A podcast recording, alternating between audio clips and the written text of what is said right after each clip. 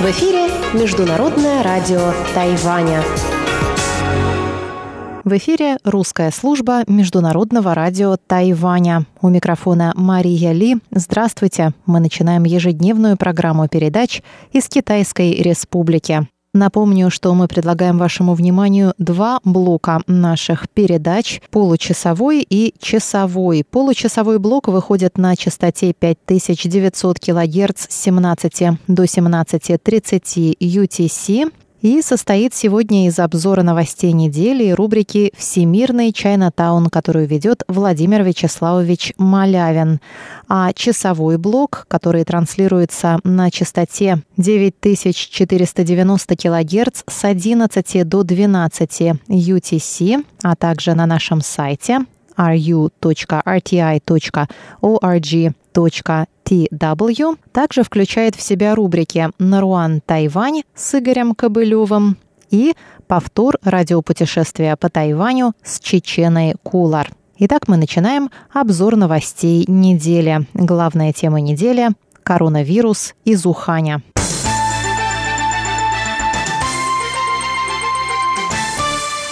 Президент Китайской республики Цай Янвэнь раздала в понедельник 27 января подарочные коробки Фудай посетителям храма Хойдагун в поселке Цаутхунь уезда Наньтоу. В традиционной раздаче «счастливых мешков» приняли участие депутаты парламента и главы местных администраций. Цай Янвэнь поздравила посетителей храма с Новым годом по лунному календарю и пожелала всем крепкого здоровья и удачи. Она также сообщила, что правительство принимает все меры и держит ситуацию с коронавирусом 2019 NCOV под контролем. Однако она напомнила жителям острова о необходимости соблюдать гигиену, мыть руки и измерять температуру тела как можно чаще. Президент добавила, что правительство приступит к работе после праздников с новыми силами и сделает все возможное для улучшения жизни тайваньского общества. Пятницу 30 января Центр эпидемического контроля сообщил о новом случае заражения коронавирусом у человека, не посещавшего Китай. Девятым человеком с подтвержденным заболеванием стала женщина, супруг которой вернулся на Тайвань из Уханя 12 января. Сообщается, что мужчина вернулся на остров с кашлем, но без повышенной температуры, поэтому эпидемиологам не удалось диагностировать вирус сразу. Так как болезнь у него протекала достаточно легко, он быстро выздоровел. Представитель Центра эпидемического контроля Джуан Женьсян сказал, что специалисты ищут тех, с кем мужчина контактировал после возвращения из Уханя. Джоан добавил, что из-за относительно легкого течения болезни от этого мужчины можно было заразиться уже после 15 минут тесного контакта. Состояние его супруги пока стабильно. К настоящему моменту все 9 человек, заразившихся коронавирусом на Тайване, идут на поправку. Первичный анализ первого из них, кстати, не показал наличие вируса. Если второй анализ также не покажет вирус, он будет выписан из больницы.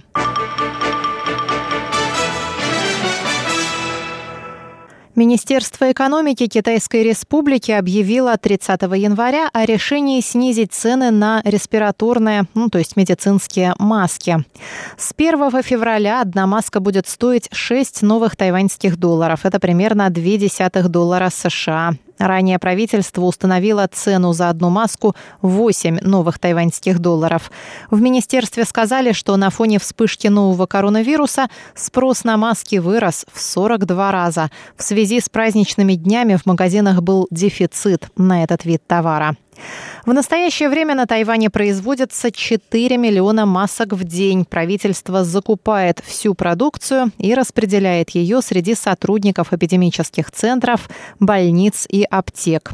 Оставшаяся часть 2 миллиона развозится по четырем крупным ритейлерам. Введенная ранее квота на продажу масок три маски на человека в день и цены будут действовать до 15 февраля. Запрет на выезд туристических групп в Китай будет продлен до конца февраля. Об этом стало известно 30 января. Министерство транспорта и коммуникаций провело совещание с четырьмя крупными туроператорами Тайваня. Было решено продлить запрет на выезды туристических групп в Китай, действующий с 25 января. Под запрет также попадают туры, по которым пассажиры будут пересаживаться в Китае на другие рейсы.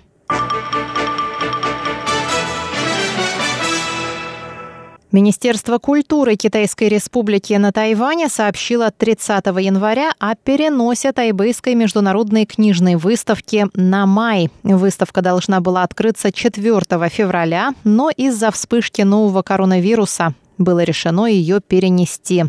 Выставка пройдет с 7 по 12 мая. В министерстве сказали, что несмотря на противоэпидемиологические меры, принятые на всех культурных объектах, посетители выставки могут быть подвержены опасности. На выставке планировалось проведение множества мероприятий с участием огромного количества людей. Кроме того, в этом году детскую выставку впервые планировали провести в том же здании, где проходит основная ее часть.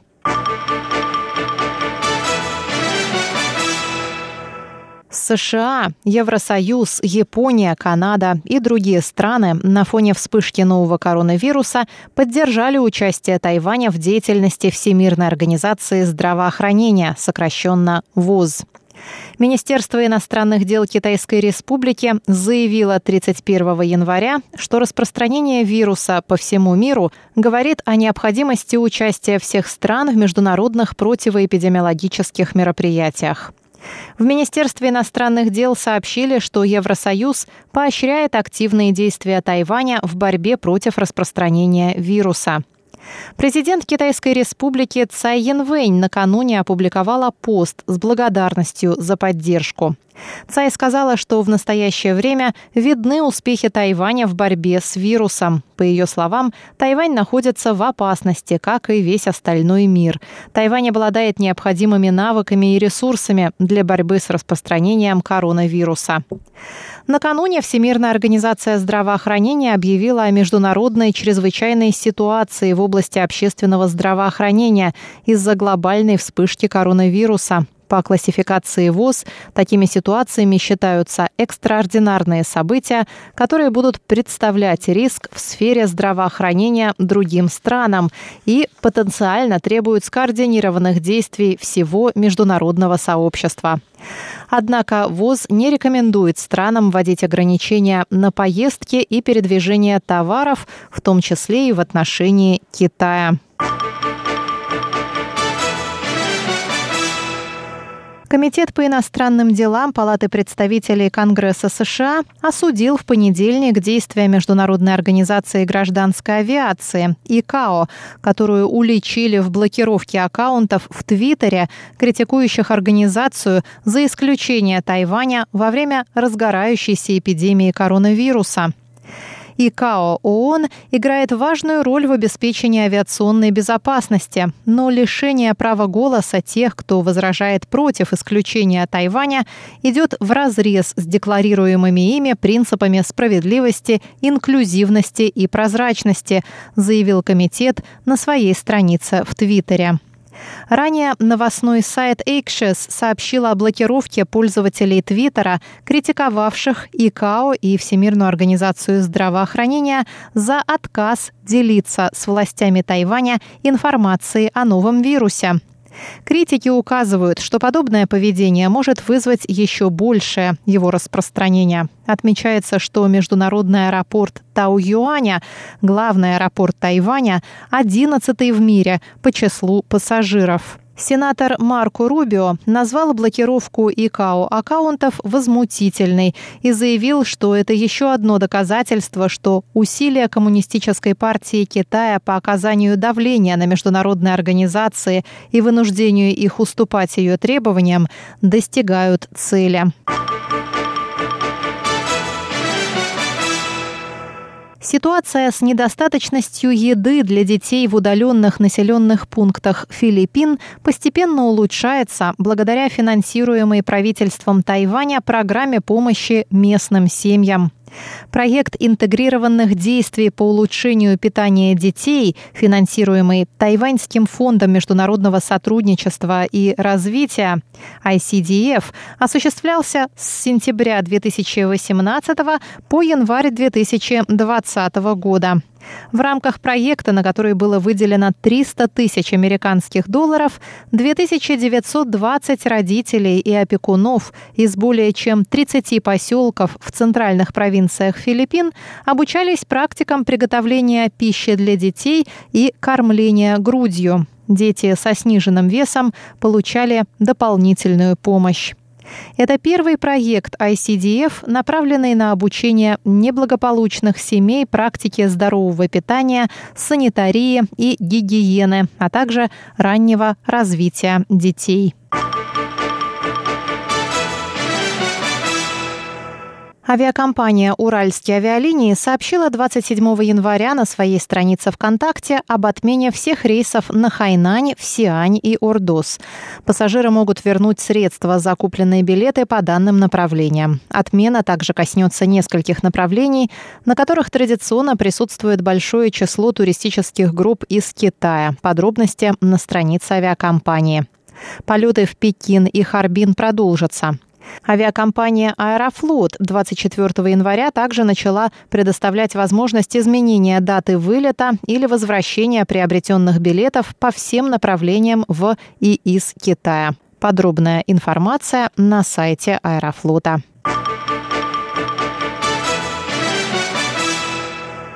Женская юниорская сборная китайского Тайбэя по хоккею завоевала золото на международном чемпионате юниоров по хоккею на льду 2020 года в Финляндии. Китайский Тайбэ – это название, под которым сборная Китайской республики Тайвань принимает участие в международных спортивных и других соревнованиях. В финале китайский Тайбэй встретился с австралийской сборной.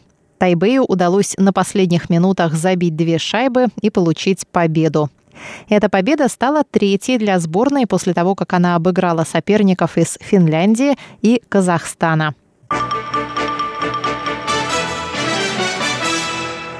Врач-психиатр Ши Дядзо рассказала 29 января о трудностях, с которыми люди сталкиваются при возвращении на работу после долгих праздничных выходных. Новогодние праздники закончились на Тайване в среду, и в четверг, 30 января, большинство вышло на работу. Ши отметила, что немало ее пациентов жалуются на головокружение, головные боли, боль в желудке и диарею как следствие трудностей с возвращением к рабочей рутине. Они подавлены эмоционально, тревожны и плохо спят, добавила врач. Ши считает, что подготовку к возвращению на работу надо начинать еще до окончания праздников. Она предлагает заниматься домашними делами, вроде уборки, и раньше ложиться спать. Ши также сказала, что можно принести в офис новогодние украшения, чтобы поднять себе настроение в первые рабочие дни. Далее прогноз погоды на воскресенье.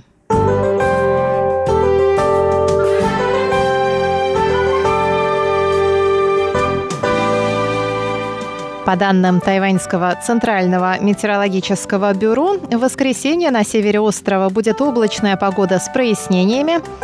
Температура воздуха в Тайбе от 12 до 19 градусов. В центральной части Тайваня будет ясная погода, в Тайджуне от 10 ночью до 21 днем.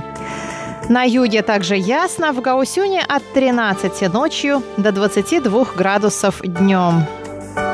Сейчас в Тайбе 17 градусов тепла и ясная погода.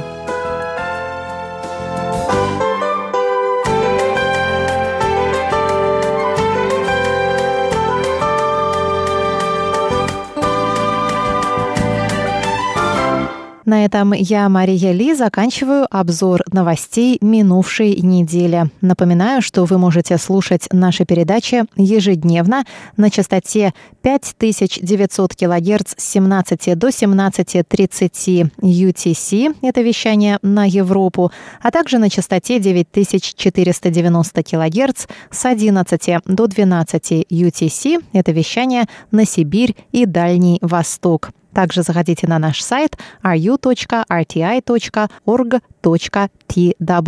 С вами была Мария Ли. Оставайтесь с русской службой МРТ.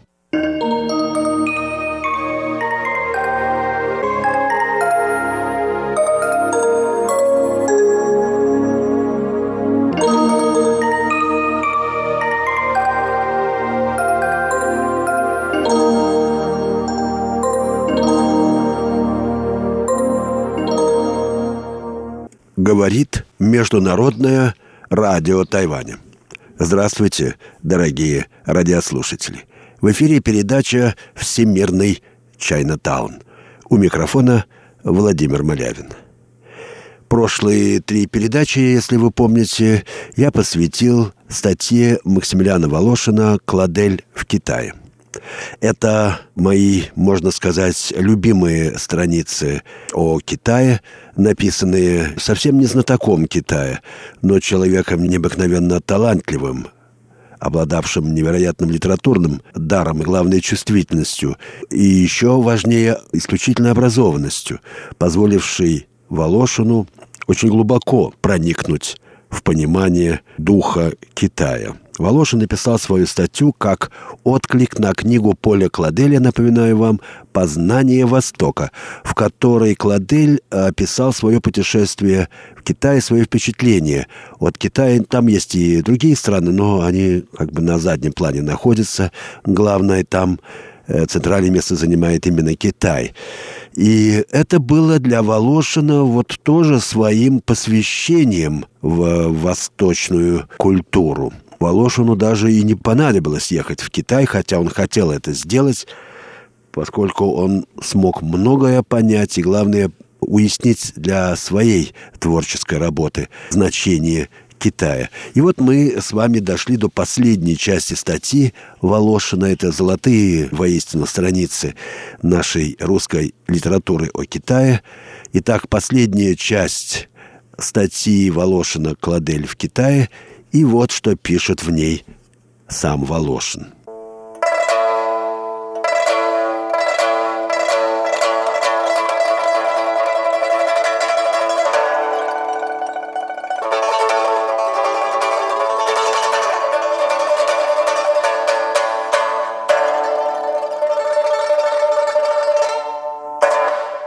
Логика молитвы, логика храма, логика письма, логика садов, логика города.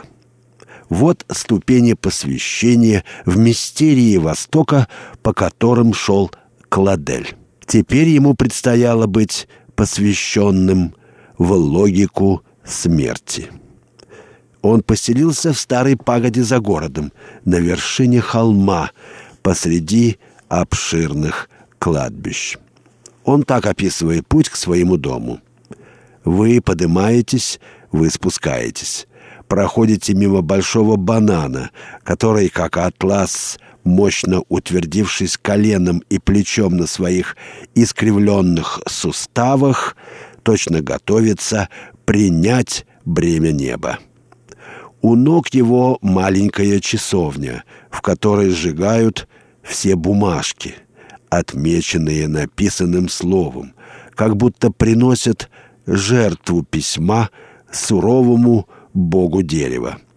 Вы поворачиваете снова и снова по извилистой тропинке, и вот мы вступаем в страну могил.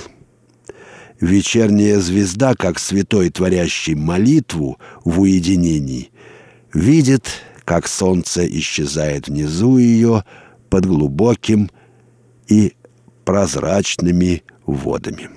Печальная область, которую мы созерцаем при зеленоватом свете мутного дня, сплошь покрыта желтой и грубой шерстью, как шкура тигра. От подошвы до гребня холмов, между которыми лежит наша дорога, а с противоположной стороны долины другие горы, куда только глаз хватает — издырявлены могилами. Смерть в Китае занимает не меньше места, чем жизнь. Усопший, как только он обратился в труп, становится вещью значительной и не внушающей доверия, мрачным покровителем, склонным вредить. Он некто, кто пребывает здесь, кого надо примирить с собою. Связь между живыми и мертвыми развязывается с трудом. Обряды остаются и вековечатся. Вы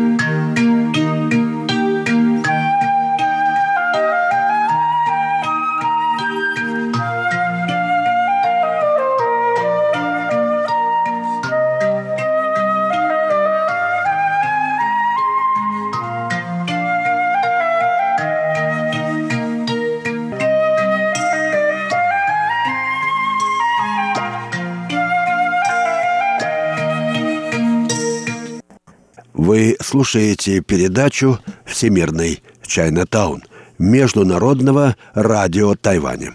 Передачу ведет Владимир Малявин. Тема сегодняшней передачи «Смерть в Китае». По статье русского поэта Максимилиана Волошина о книге французского поэта Поля Клоделя «Познание Востока».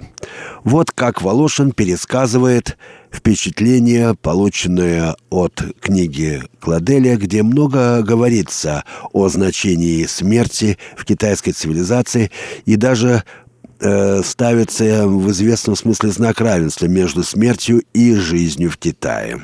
Китай в какой-то степени для Кладеля был страной мертвых. Итак, Волошин пересказывает, пересказывает творчески э, книгу Поля Кладеля Э, и много говорит о смерти в Китае. Сперва умершие в своих крепких гробах, пишет он, остаются долго внутри дома. Потом их выносят на воздух или прячут в укромном месте, до тех пор, пока заклинатель мертвых не найдет области и места для могилы. Тогда начинают устраивать гробницу с величайшей тщательностью, под страхом того, что дух почувствовав себя в ней неудобно, не пошел бы бродить вне ее. Склепы высекаются в ней неуд...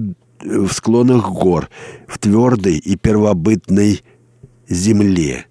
И в то время, когда жалкие толпы живых теснятся в глубине долины, в болотистых и низких впадинах, мертвые на просторе раскрывают свои обиталища к солнцу и далям.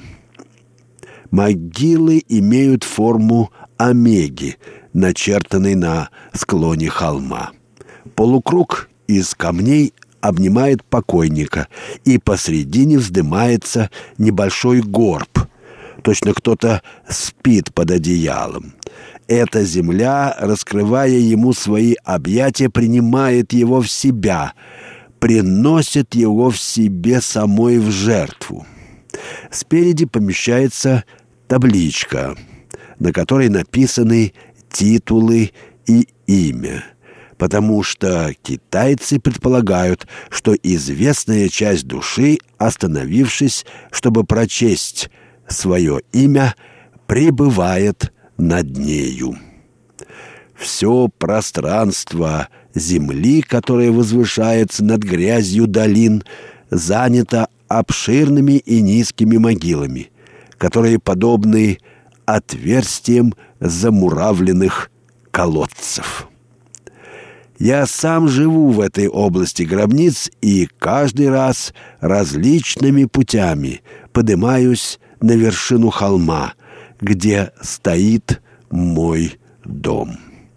Город лежит внизу, на другом берегу желтого мина — который стремит свои буйные и глубокие воды между устоями моста десяти тысяч веков. Днем видно, как подобные каменным закраинам могил развертываются укрепления растерзанных гор, сжимающих город. Голуби, которые реют над башней одной из пагод дают почувствовать громадность этого пространства. Видны двурогие крыши. два холма, покрытые деревьями, поднимаются между домами. А на реке скопление дровяных плотов и джонок с кормами резными, как иконы. Но теперь слишком темно. Внизу огонь еле жалит сумерки и туман.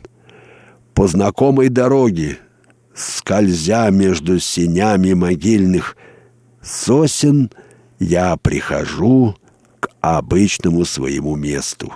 Это тройная могила, почерневшая от моха и от старости, вороненая, как стальные доспехи.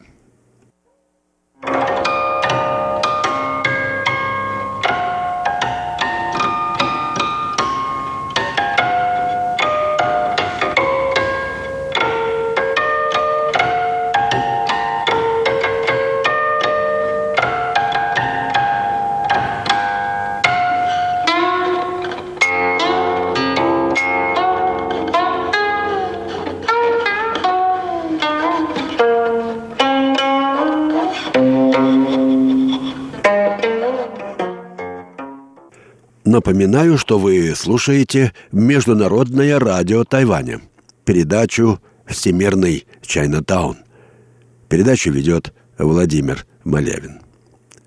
Я продолжаю знакомить вас со статьей Максимилиана Волошева, замечательного поэта эпохи Серебряного века в России, о книге французского поэта Поля Кладеля «Познание Востока». Вот такая поразительная перекличка поэтическая между французом и русским, которая позволила русскому поэту воссоздать очень точно и очень поэтично э, символический мир китайской культуры, даже не побывав в Китае.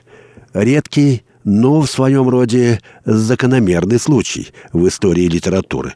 Итак, э, Волошин, пересказывая Кладеля, пишет по знакомой дороге, скользя между синями могильных сосен, я прихожу к своему обычному месту.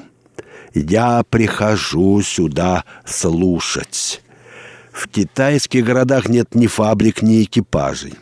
Единственный шум, который слышен, когда наступает вечер и прекращаются стуки ремесел, это звуки человеческого голоса. Его я прихожу сюда слушать, так как тот, кто утратил интерес к смыслу слов, произносимых перед ним, может прислушаться к ним ухом более чутким. Больше миллиона людей живет там. Я слушаю, как это множество говорит на дне озера вечернего воздуха. Этот говор стремительный и сверкающий, прорезанный неожиданными форте, похожими на звук разрываемой бумаги. Иногда мне кажется дальше, что я различаю ноту и переливы, вроде того, как настраивают барабан, положив пальцы на определенные места. Различный ли шум встает над городом в различные моменты дня. Мне бы хотелось это проверить. Сейчас вечер. Совершается огромный обмен новостей дня. Каждый думает, что говорит один. Дело идет о столкновениях, о пище, о событиях в своем хозяйстве, в своем семье, в ремесле, в торговле, в политике. Отдельное слово не исчезает. Оно вносит неисчислимые вариации в общий голос, с которым сливается освобожденный от той вещи, которую оно означает, оно существует лишь как непонятный звук, его сопровождающий, как восклицание, как интонация, как ударение. Существует ли слияние смыслов, подобное слиянию звуков? И какова грамматика этой общей речи? Гость мертвых — я долго слушаю этот ропот, этот шум языка живых.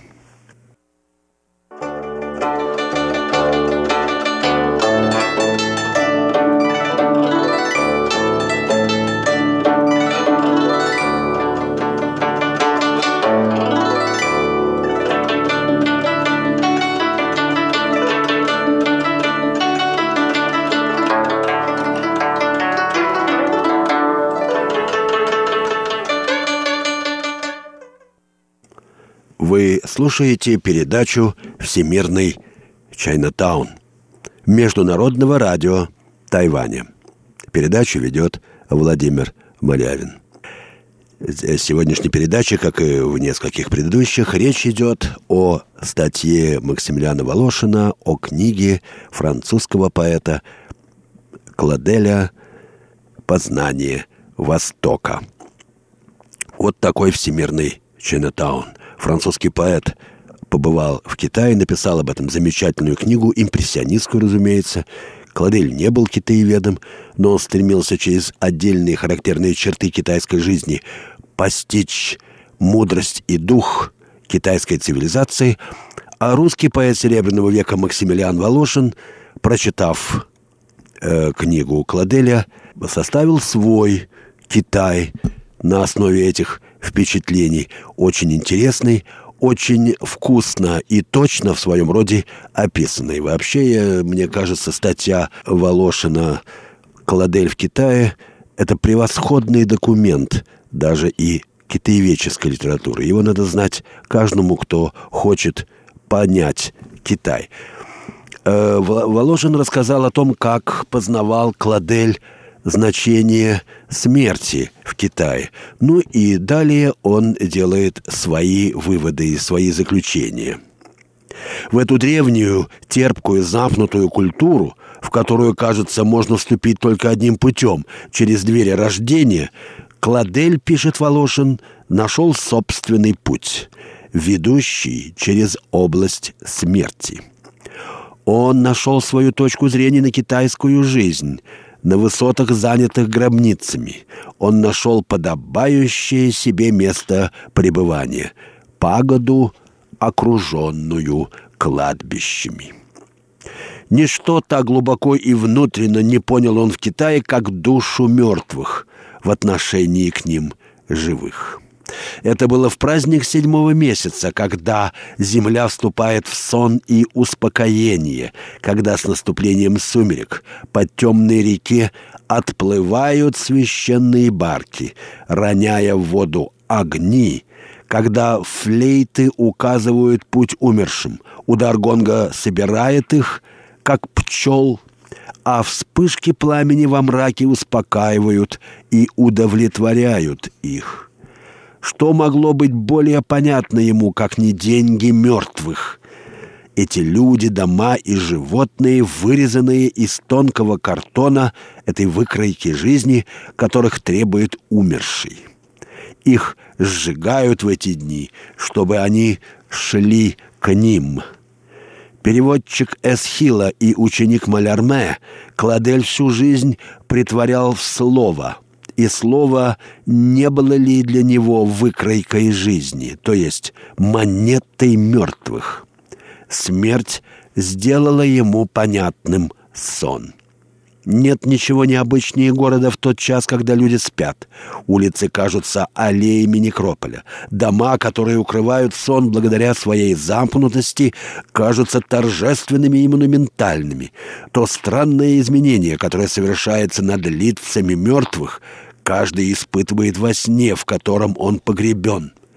Все молчаливо, так как этот час, когда земля кормит своим молоком, и ни один из детей ее не касается напрасно ее грудей, и богатый, и бедный, и ребенок, и старик, и справедливец, и преступник, и судья, и заключенный, и человек наравне со зверем, все вместе, как маленькое братья.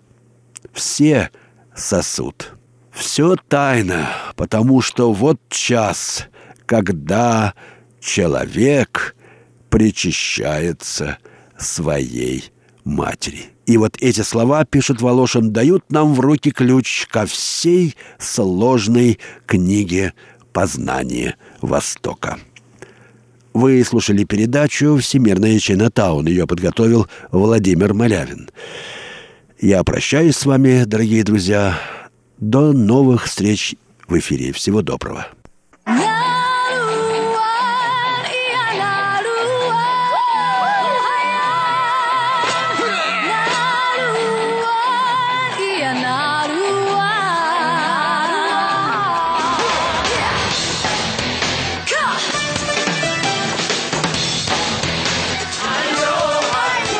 Добрый вечер, дорогие радиослушатели. В эфире передача «Наруань Тайвань» и с вами ее ведущий Игорь Кобылев. В сегодняшнем выпуске мы завершим наше знакомство со вторым крупнейшим коренным народом Тайваня – Рукай. И первым номером идет танцевальная песня, в котором холостые рукайцы подшучивают на недавно женившимися друзьями, в шутку желая им скорейшего развода.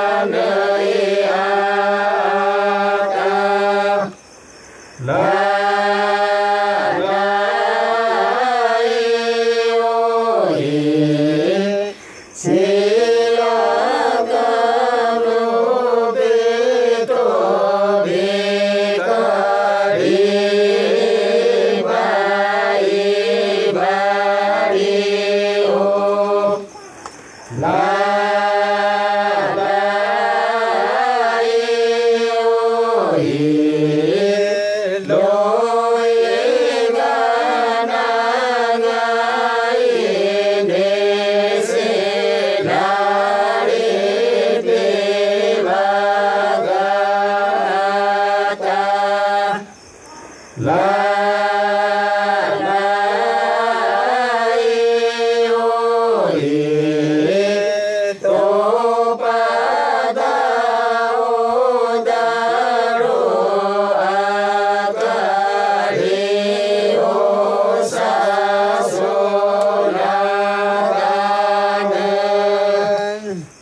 Следующим номером любовная песня, исполняемая рукайцами «На заре дня». Это очередная песня в формате диалога между мужчиной и женщиной.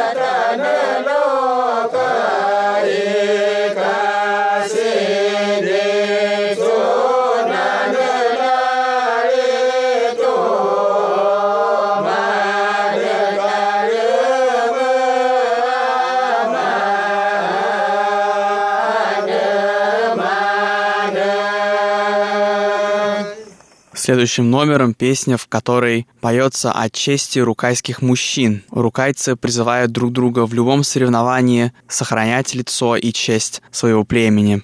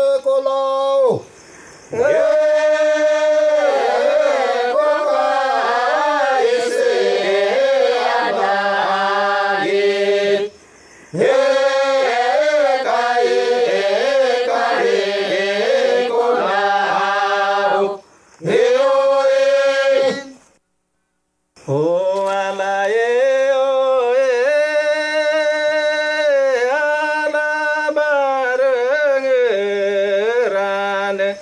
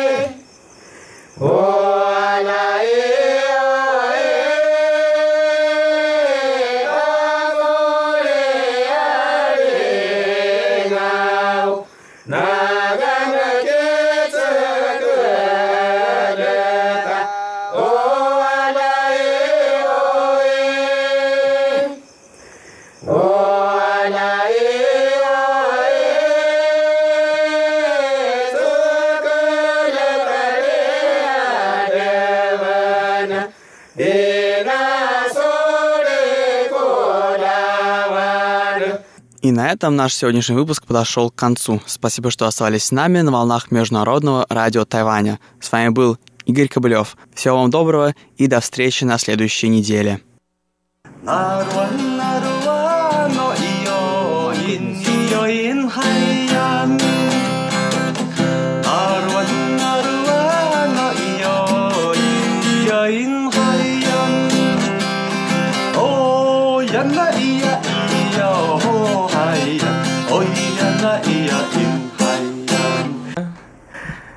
Здравствуйте, дорогие друзья! Вы слушаете еженедельную передачу радио «Путешествие по Тайваню» в студии у микрофона Чечена Кулар. И я хочу представить вам моего сегодняшнего гостя Максима Найденова. Здравствуйте, Максим. Здравствуйте, Чечена. Максим оказался на Тайване по причине туристической, можно сказать. Расскажите, пожалуйста, сколько вы здесь находитесь? Я знаю, что сегодня вы уже улетаете. Какие у вас впечатления, ощущения? А, я нахожусь 21 день сегодня. Пошел уже 21 день, поскольку руководство Китайской республики на Тайване, оно ввело какое-то правило, что можно 21 день находиться без визы. В прошлом году это было две недели, кажется. Да, 14 а, дней было. Да, сейчас они продлили в виде эксперимента 21 день. А, ну, 21 день вполне достаточно, чтобы быстро ознакомиться со всем Тайванем. Где вам удалось побывать? Я, значит, начал путешествие в Тайбэе. Это было перед Новым годом. И я решил не оставаться на Новый год в столице, а поехал на север. Там оказался такой город, э, горный курорт, Джуйфэнг, кажется, называется. Джоуфэнг, да, Джоуфэнг. Да. Я не знал, что это популярный курорт, поскольку у меня сайт бронирования выдал как New Taipei, новый Тайбэй. И я поехал, а там оказался как бы курорт для местных и японских туристов почему-то. Да, Джоуфэнь – это такая деревушка маленькая, и э, Почему там много японских туристов и почему это место настолько популярно? Потому что Хаяо Миядзаки, японский мультипликатор, нарисовал эту деревушку в своем мультфильме, который называется «Унесенные призраками». Называется Ну да, больше похоже на японское. Вот поэтому местечко Диофен очень популярно. Да, и также там были японские шахты. Там музей золотой добычи, и, в общем, туда японцы тоже захаживают. А вам что понравилось? А, мне понравилось то, что практически, наверное, единственное место, где я видел, чтобы дома строили вот так вот на склоне горы. Там очень тяжело передвигаться, потому что везде лестницы. И узкие лестницы, которые идут вверх даже внутри этого курортного города, они по вечерам и днем даже запружены туристами. То есть надо ждать там полчаса. Я ждал, чтобы подняться просто наверх. Вы пешком поднимались? Ну, конечно. Ну, да. Там, значит, три, по-моему, уровня. Вот эти улицы идут вдоль склона горы. Потом я попробовал э, полазить там, как это называется, трейлы, да, хайкинг сделать. Да, это тропинки вот, для пешеходных прогулок по горам. Да, они очень э, такие облагороженные, то есть это не настоящий хайкинг как ты привык э, там ожидать от него. Там везде есть поручни, ступени и предупреждение, что там вот опасность. Что, по-вашему, настоящий хайкинг? Настоящий хайкинг – это когда ты идешь в гору, и там у тебя какие-то препятствия встречаются, ты идешь по гравийной дороги, не по лестницам. А... То есть вы хотите сказать, что на Тайване хайкинг очень комфортный? А я разговаривал с владелицей отеля, да, и она сказала, что э, это связано с тем, что некоторые граждане подавали в суд на какие-то коммунальные службы, и что они упали, повредили себе что-то. И они очень следят за тем, чтобы эти все горные тропинки поддерживались в нормальном состоянии, и там можно было удобно передвигаться. Да, оказывается, есть причина тому, почему горные тропинки здесь на Тайване очень удобно, но они не все такие удобные, потому что есть и тропы экстремальные. Там все, конечно, подготовлено. Например, если нужно подняться, там будет какая-то скала, то там уже веревки висят, и нужно по этой веревке подниматься наверх. Ну, то есть и бывают и такие тропы. И в этом году, в 2020 год, на Тайване объявили годом горного туризма. Вот у меня буквально до этого интервью у меня была серия передач, я рассказывала про горный туризм, туризм и про тропы, по которым можно пройти на Тайване. Это очень интересно. Это а, не только про природу, это можно посмотреть и горы, и, и а, море, и океан, и все, что душе угодно, и, может быть, встретить э, диких зверей на своем пути.